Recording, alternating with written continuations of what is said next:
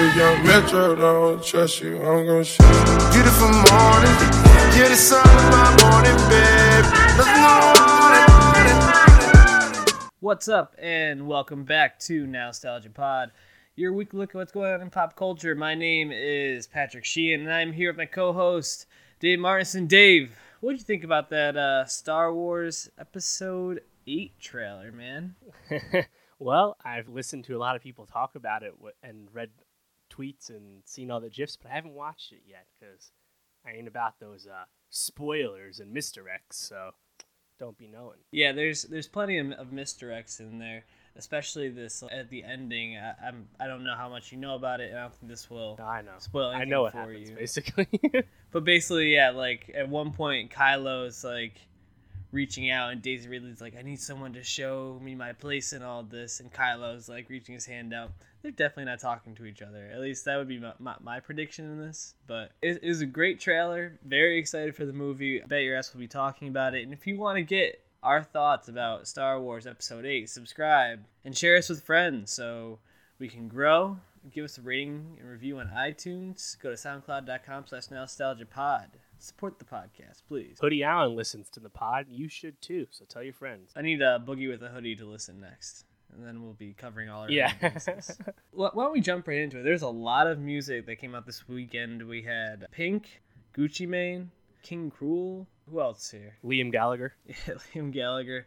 It's interesting with the Gallagher brothers. Like, who cares if they're not with Oasis? Yeah, I know. I think the other one uh, was it Noel Noah. He's uh, Yeah, Noel. dropping this year as well. With the, with the High Flying Birds, his band. But yeah, I mean, I think it might be a solo. Oh, actually, okay. But yeah, but who cares? Like, Right. He's how old is he? He's like forty-five. hmm Come on, you're not Jay Z. I don't care about you when you're old. Yeah, exactly. We picked out the three that we were probably most interested in, and we're gonna be talking about Beck, Wu Tang, and St. Vincent today. Well, uh, maybe eventually we'll get to some of those other albums, but we wanted to go with some of the OGs who are still pumping out some solid music. And why don't we start with Beck? So, Morning Phase, Beck's Grammy Award winning album of the year winning most recent album came out 2014 i believe Yeah, and then it won the Grammys like about exactly a year later. Yeah. So like the 2015 Grammys was when he won. all, all, when he invited kanye west up on stage with him when kanye joked about going up Yeah, you know, Beyonce, man, she got robbed. no, I don't think she got robbed. it's funny that no I, I don't i don't think so either and she didn't she win last year right lemonade won last No, year fucking Adele won. oh that's right adele won Lame as fuck. that's funny adele's uh, adele's such a goddamn powerhouse when it comes to the grammys also, hot take: Adele is a singles artist. Just gonna leave that there. Yeah, sure. I, I don't think her albums are that cohesive. But anyways, jumping back to Beck, Morning Phase is a very subdued, small album, very quiet, a lot of acoustic, which is interesting because back when he started out back in, he broke out, what, 94? 93. what kind of was this uh, funny but like i don't know he was just very like outgoing very unique he had a crazy kind of sound and, and uh, songwriting style and then he went on to do all this other like stuff he created this band when he would perform they would have like choreographed dances and became very like glitzy and glammy and then would change to like more like classic rock sound. So he really likes to experiment. But morning phase was a very subdued album but the one that gained him probably the most critical attention. Here he is 2017 with colors. And dave what were your, what, what were your initial thoughts listening to this album? Yeah, so I didn't really know what to expect because, you know, similar to what you were just saying. I mean, if you like look up things about Beck, they don't really know how to classify his genre because he's been around and he's done so much. So he's like a multi instrumentalist. And I think that was that's what's you know so uh, great about Morning Phase is that like, he made every aspect of that album himself, right? Like he did all the production, Right. all the instruments, and obviously the singing. So you know he's an incredibly talented guy. Mhm. So I didn't really know what to expect from this sound, but colors you know 40 minutes and it was just really poppy a lot of like like really joyful lively pop rock and i thought it was you know it was a it's a n- Yep. nice joyous listen Yeah, it's anchored by the singles that people have probably heard over the last two years: "Dreams," uh, Yeah. "Wow," which "Wow" was everywhere. It was, it, it was uh, in a commercial that I heard all the time. yeah i mean that song when i heard when i listened to the album I, my ears popped like oh yeah this is old, isn't it? Like I'm not a Beck guy, but I'm like I know this is old, and yeah, it's like a like almost a year and a half old. It was last summer, so Yep. he like was kind of. Yeah, and Dreams came out two years Oh wow! ago. So he's he was literally like pulling a Drake and putting Hotline Bling on the album to get those streams up. Yeah, and the interesting thing is, he not only put a, a mix of Dreams on there, but then Yeah. he actually ended the album with Dreams. Like, all right. Yeah, that's come on, that's you're a little too pro to do that in my opinion. Like not necessary. I agree, but you know, I agree with with your initial take with uh, you know being a very poppy album. You know, like songs like Seventh Heaven sound very like '80s ish. Dear Life kind of had like this like older school pop vibe from like the 60s or 70s. Yeah, I mean, it's a really fun album and it's way more accessible than Morning Phase, which I mean, Morning Phase you is really like you wake up, make a pot of coffee and like sit down Yeah. listen to it. This is like Sure. something you'd actually dance to and want to enjoy. Did you have uh did you have any song off the album other than the singles that seemed to really like catch Uh, I mean, not really, I, but just flow together. I think that's why nothing like besides the singles I had recognized jumped out. But I mean, I think it. I didn't think there was much of a low point. You know, I thought it Yeah. moved pretty moved pretty briskly, and you know, again, like it's upbeat, so it's it's fun to listen to. Yeah, Colors in Seventh Heaven the- were the first two songs were really really stood out to me. Also, shout out to his producer who we mentioned also produced the Foo Fighters album. His name is Greg Kurstin. This was recorded at his uh, studio in LA, and he seems to be an up and coming uh, rock pop influence in, in producing. So someone will uh, I have a feeling we'll be talking a lot more about. But uh, I'd, I'd give this a solid B plus for a, an album. And Beck is just he makes quality stuff all the time. So I mean, it's very poppy, but in terms of like the, the rock releases of the year, this is probably towards the top, right? Yeah, I, I think so. I mean, we're gonna talk about Saint Vincent, who I thought also had a really strong showing, but Yeah, nice. sorry, the the alarms behind me going crazy. But uh, I thought LCD Sound System had a really strong one this year. Slow Dive is someone I haven't listened to yet, but I heard was pretty good. White Reaper as well. you like this more than Foo Fighters and Killers, which you kind of gave passing marks to. Yeah, I would say that this is up there along with like like Bleachers and maybe even Phoenix. Like Phoenix's album is one I have to go back and listen to, but I really enjoyed that one. So yeah, it's definitely up there. It'll probably make Yeah, it, de- one of de- my it definitely belongs with Phoenix and uh, Bleachers and LCD in terms of just like the dancier, more lively rock. Which Yeah, you know, I mean, we've talked about rock a lot, but I think that's kind of a sound that's more appealing to more people. Whereas, you know, I mean, it's not Queens of the Stone Age. You know, it's a little more accessible. Interesting trend. yeah, it's it's just more more enjoyable for sure. Why don't we jump to something? I'm gonna let you kind of take the lead on this. Wu Tang Clan ain't nothing to fuck with. Damn sure. Dropped their. Is this only their sixth studio Is album? it sixth or seventh? I wrote it down. Seventh album, technically. The saga continues. compilation album, not a studio album. So I guess you can factor that in when you're uh, grading Right. the album. But yeah, the saga continues. It's their first album since 2014, first DJ Mathematics album since 2013, and Mathematics produced the whole thing, did all the beats, and you can kind of tell because the whole thing sounds the same. And that's kind of just to jump in. That's kind of my both I think a positive and a negative for me is that this sounds very old school New York. And while we applaud guys like Joey Mhm. Badass for being with having a throwback sound, I think in the case of the Wu Tang Clan, where you have all these guys coming together, they're all in their 40s. It's not as interesting to hear them do the same thing they've always mm-hmm. done, even if they're doing it well. Still, what would you think of listening? in listening, my initial thought was these guys are still really good at rapping. Um, right, like Yeah. technical ability, bars, you know, rhyme Exactly. schemes, that kind of stuff. It, and, and I thought thought the beats sounded very classic, but kind of like you said, and, and we've we've kind of talked about this. How does like a rapper keep his relevance? Like Jay Z had a lot of misses, and then he 444 comes out, and he finally changed up what he's actually talking about, and that it, it was more fitting for where he was at and where he's actually what his experiences are, and it feels more authentic. And I think that's kind of the thing with Wu Tang is that, like you said, these guys are kind of talking about the same thing they've always talked about, and it just doesn't seem like that's probably where they're actually at in their lives, and it's a little bit harder to really sink into and Yeah, enjoy. I mean, it's interesting because this year I saw Wu Tang Clan perform at Governor's Ball, and then I saw Ghostface Killah do a solo set at the Meadows, and they're both awesome. Like these guys are still at the top of their game, and seeing the whole Wu Tang Clan you know, Yeah. ODB, of course. But they're still, you know, killing it. They're just, but but when you perf- see them perform, they're running off all their hits on 36 Chambers and Wu Tang Forever albums that came out in 93 and 97. They might play one song off the Saga Continues, Mhm. which is this new album. So I don't think we need more of this.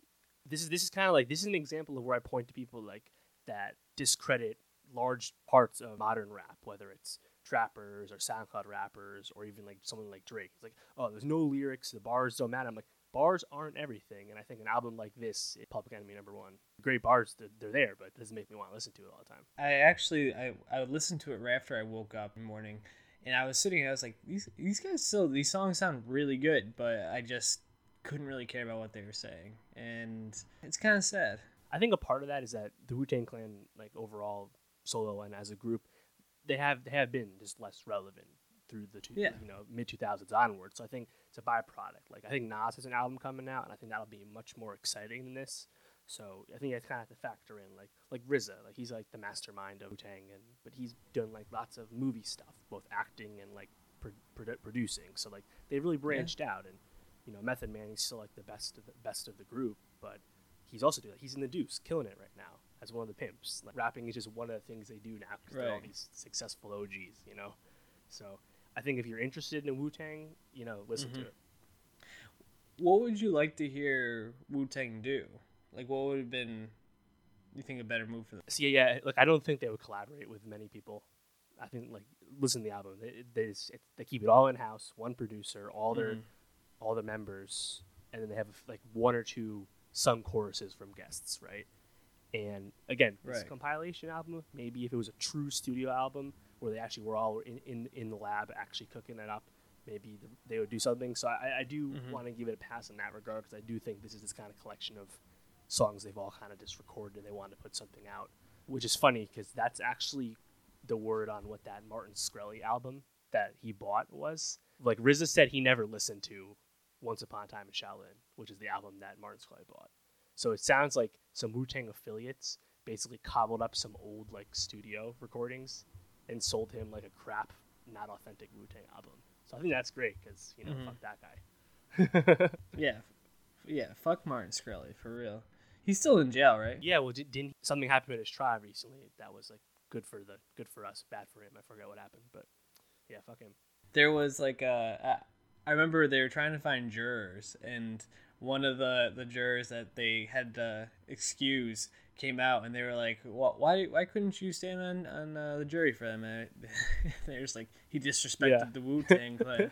Like that was his whole reason for not being able to have, have a fair trial so it's fucking awesome. And yeah again fuck martin Shkreli. all right so why don't we jump to st vincent here real quick? It's so funny because st vincent is someone that I remember like listening to after Kid Cudi featured her on his what second album. Man in the Moon too. That song is like "Make the Black Hole Blacker." I forget what the name of the song is, Yeah, I'm not familiar. I don't remember that song. but yeah. So I, after hearing the song and, and hearing the the girl's voice on it, I checked it out, and it was from one of the early Saint Vincent albums. But this uh, this mass mass seduction. I want to say mass education every time, but Wait. it's mass seduction. Yeah, I, I, it, isn't mass education, right? It's mass seduction. And that's actually one of the songs on there. But every time I see it, I want to say Mass Education. It's her fifth studio album. Annie Clark got a lot of love for her last album. She didn't win the award, but she got a lot of love for her last album.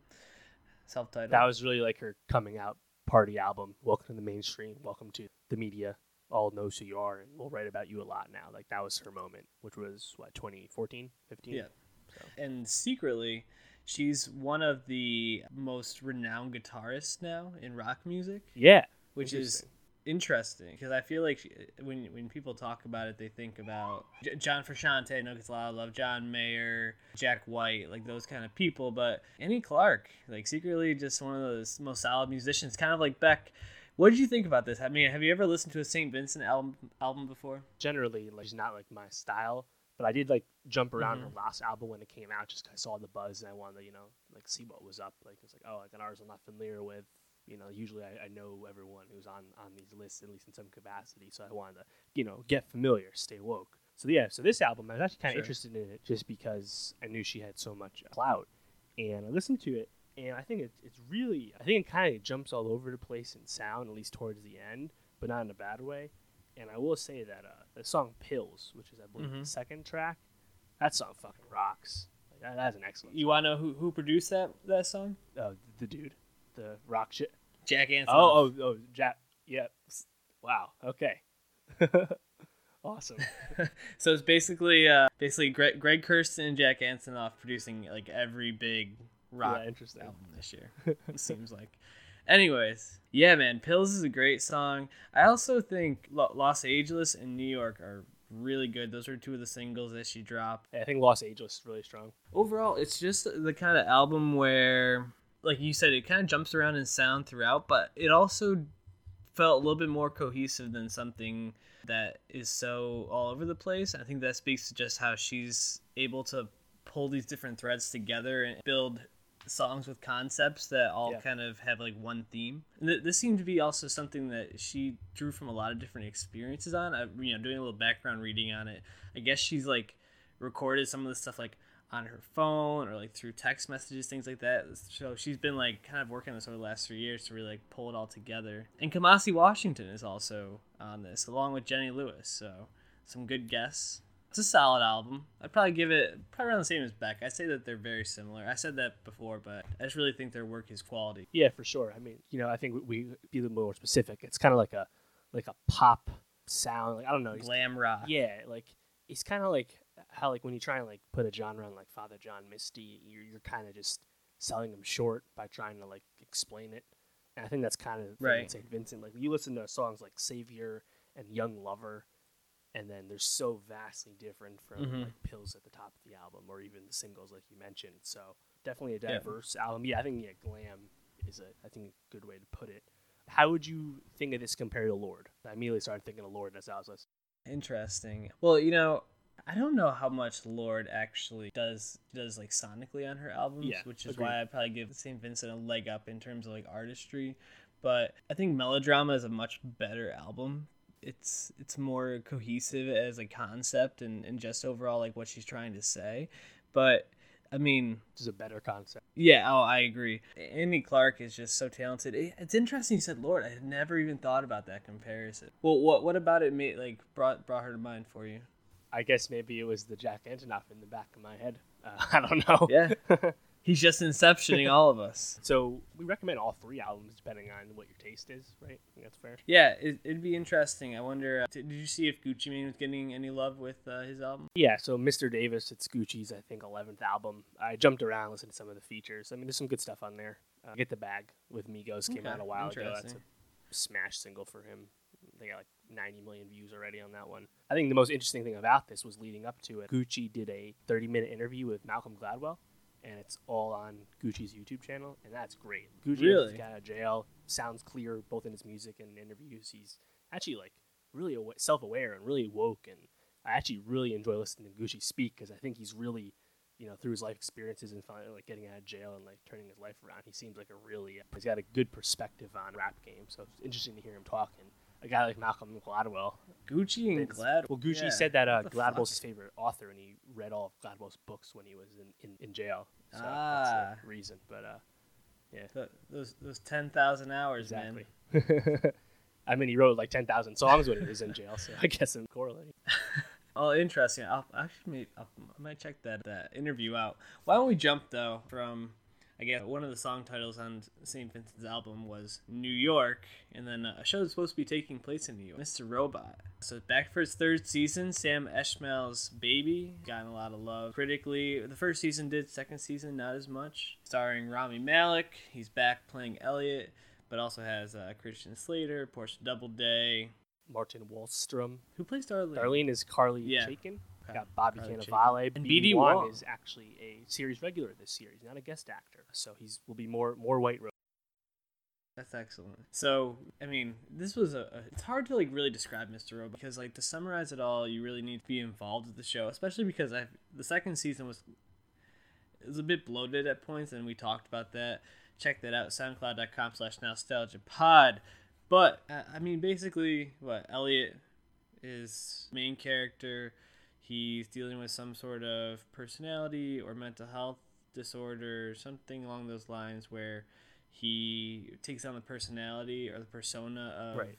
his dad. Kind of. It's like his. It's like his dad, but like more serious. Well, I'd say it's the motivations of his dad. Has dad been alive? You know, you learn what happens to his dad, and it makes a little more sense there, and uh, his family in general.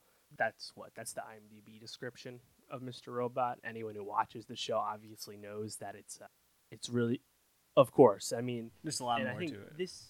You mentioned season two getting uh so season one smash hit zeitgeist show right, and unlike a show like Westworld that's actually like deserved all the hype because it was really smart and even if some of the twists were something we may have seen before in other other films, they were still executed so well and the show had so much style that it immediately stands out.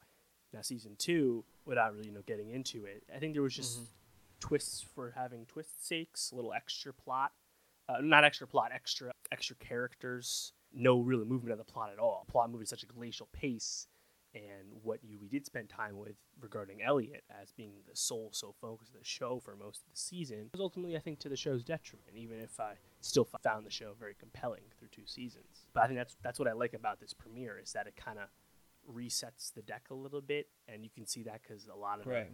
Supporting characters weren't in this. Yeah, and it jumps right into it. I mean, compared to the first four episodes of last season and this episode, there was so much plot movement just within like first hour compared to what like four and a half and last season. So, well, just to kind of start off, and, and I guess we'll, we'll say spoilers just because I think it's hard to really talk about what what's happening on the show without giving some sort of spoilers away. I mean, th- there's a lot of questions I think coming that we come away from this with. Basically, I think where I'm left most is is this going to be a show that turns into something about like supernatural or multiple timelines or I don't think so. I don't know. When Portia Doubledays, Angela is talking to Elliot and is like, "What if we could? What if I told you we could go back and change everything even before like our parents?" Like, what what did you make of that? Yeah, yeah, for sure. I, I have no idea because Elliot's like, yeah, it's not possible, and then you know she has a weird look in her eye. So yeah, I fuck if I know what that means. What happens in this premiere? Elliot closes the back door that they had set up for stage two of the assault on, on Or Evil tries Corp. to. Yeah, or, or attempts to, and you know they might have undone it already. Again, like it's kind Mhm. of like resetting the stage a little bit. They, they go to the coolest Yeah, like, gamer geez, I mean- rave of all time. Personally, like someone who's not a hacker, I thought that paints hackers in like the worst light ever. Because like, oh yeah, like there's no power, and everyone got worse since the five nine hack, and all the hackers are just fucking dicking around on, in, in, in this rave Yeah. place. Don't give a fuck about anyone. I was like, yeah, that's kind of like stereotypical like negative Yeah, it was view strange. which is interesting because Mr. Robot has always portrayed hacking really like correctly. Like it doesn't have the rapid typing on the keyboard. It's always been really uh, accurate and realistic. So I thought- that was a great scene. But I thought that was an interesting look for hack. Yeah, it also felt like they were just trying to make a, a really loud scene so that then Elliot could do his like Yeah, aren't these the moments where you wish you could just like mute the world and like take the sound out. Like it almost was like they just set it up for something like that to really like use that effect in a way. I don't know. Uh, yeah and i guess just kind of going with it where it gets to kind of is you know that you find out that dark army basically china's like f society in a way is basically like on Elliot's tail, like knows like what's going on kind of. The FBI is following Darlene and they're basically just trying to figure out how to like stop the five whatever happened to the five nine hack, like go back. Elliot's feeling a lot of guilt from that. And then Angela basically we find out she's aware of Elliot's two personalities and is like the one managing him. and not only that, she's in the bag with the Dark Army. Right. Elliot's gonna try to get a job at Evil Corp to fix things, which will be interesting as well. Almost like going inside. Yeah, I mean, it's it's hard to like really talk about the show. I feel like because there's so many unknowns to it. Also, we didn't even see Dom in this episode. Like, what's gonna happen with her? Yeah, no Dom, no Joanna, no Philip Price, as well as some other small characters like Trent Mobley and Leon. Oh, I'm pretty sure Mo- Mobley's dead, right? No, I mean they both, all three of them were doing like working at Walmart or whatever, and all survived. Yeah, but didn't Joey Badass show up at the end? Yeah, but Wasn't he's in the Dark last Army? Oh, so you think they're with them, I, the Dark assume, Army? unless he was helping them out. I don't know. Like, I mean, do you think, you think he just stabbed them? Interesting. I, I don't know. I think it'll come up at some point. But I mean, I, I like I like what they do with Angela. in this premiere because it, gave her a lot more agency and her motivations were kind of unclear in season two. It was kind of like like Philip Price was trying to work her and she kind of knew it, Mhm. but like we didn't know what Angela's game was, even though we knew she was like really smart and was kind of sick of doing trying to take down Evil Corp the you know Right. correct way. So, but now she's with now she's with the Dark Army and she rebuffs Elliot's kiss, and she's not telling Elliot that his Mr. Robot persona is around, and I like that they're giving Angela her as a character more to uh, more to do that's kind of about her. So yeah, that was cool. a theme of this episode, even though Elliot is obviously the main character still, and a lot of it centers around how he deals with having this split personality in a way. Like you see Darlene like suffering with like PTSD or like some sort of anxiety after effects, like when she's at that rave and goes into the other room and just screams because she's feeling so nervous. And seeing like other characters and how they're impacted, but also like playing this different but important role within all of it is really interesting. White Rose is still probably the most intriguing character on the show just because you've seen him her as a female as the secretary of whatever for Chinese government Yeah, right, right. So White Rose, she's the leader Right. of the Dark Army.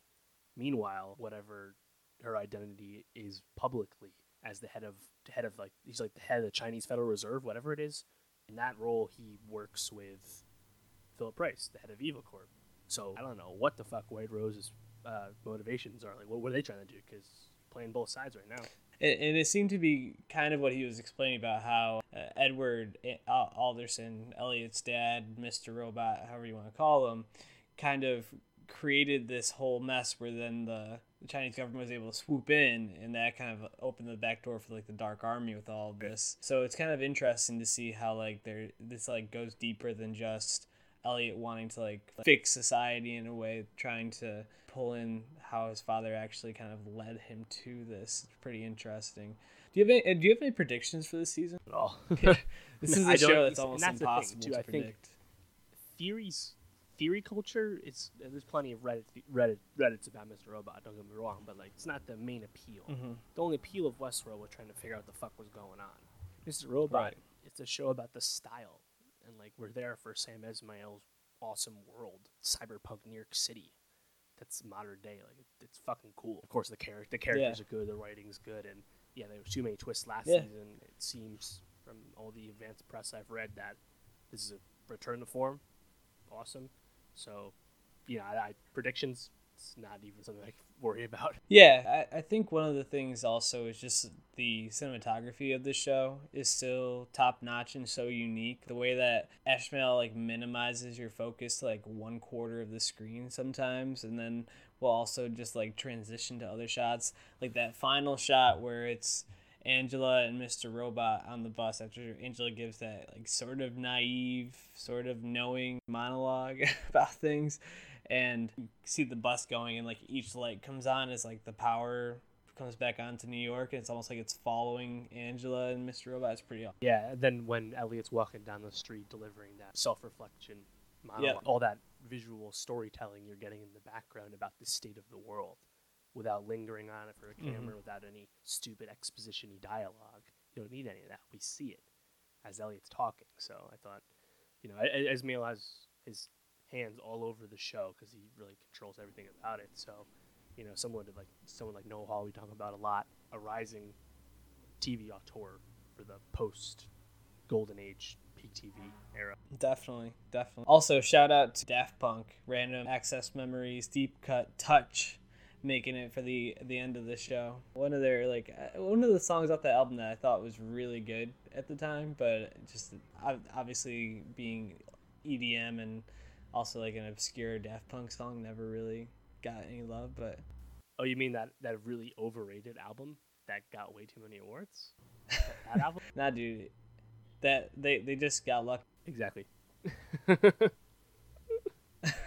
Anyways, is there any last thoughts on Mr. Robot, or you want to just wrap it up? Watch the show. Please catch up. If- Watch the show. I mean, honestly, if you start the show now, everything we just said won't make much sense and stick in your brain anyway. Still watch the show. it's, uh, it's it's superb. Yeah, it's it's it has unique Uh, style. Even if yeah. it has ups and had ups and downs last year, it still stands out. and the fact that USA lets so a Mhm. creator like Esmail just fucking cook, you know, make that Play-Doh work. You know, it's it's awesome. and it's such a different story than you usually get in TV. So uh, it's it's worth the watch just for like the the story and, and the concept alone. But we'll wrap it up there. Follow Dave at Martin Swagger. Follow myself at Sheen World Peace, and follow the show at Nostalgia Pod. Tweet at us with anything you want us to cover. Any feedback, we appreciate it. What do we got on the docket for next week, Dave? Oh, you gonna listen to that Niall Horan solo album from One Direction? No, not gonna do that. What else we got on the docket for next week? yeah, so no movies. Rob Stone's album comes out. Maybe I'll talk about that. TV, uh, not really ready for that yet. I think we're we'll, we can talk some industry. Okay, sounds There's good. Plenty of stuff to talk about. So stay tuned. If you have something that comes up, you can tweet at us. Obviously, Is let us know. is the Deuce almost up? It's, it gotta be on. There's two more episodes of The Deuce. Okay. Two weeks. I love The Deuce. Deuce is great. So yeah, we'll be talking some industry stuff. Anything you want us to talk about, let us know. Until next week, we love you. Peace out.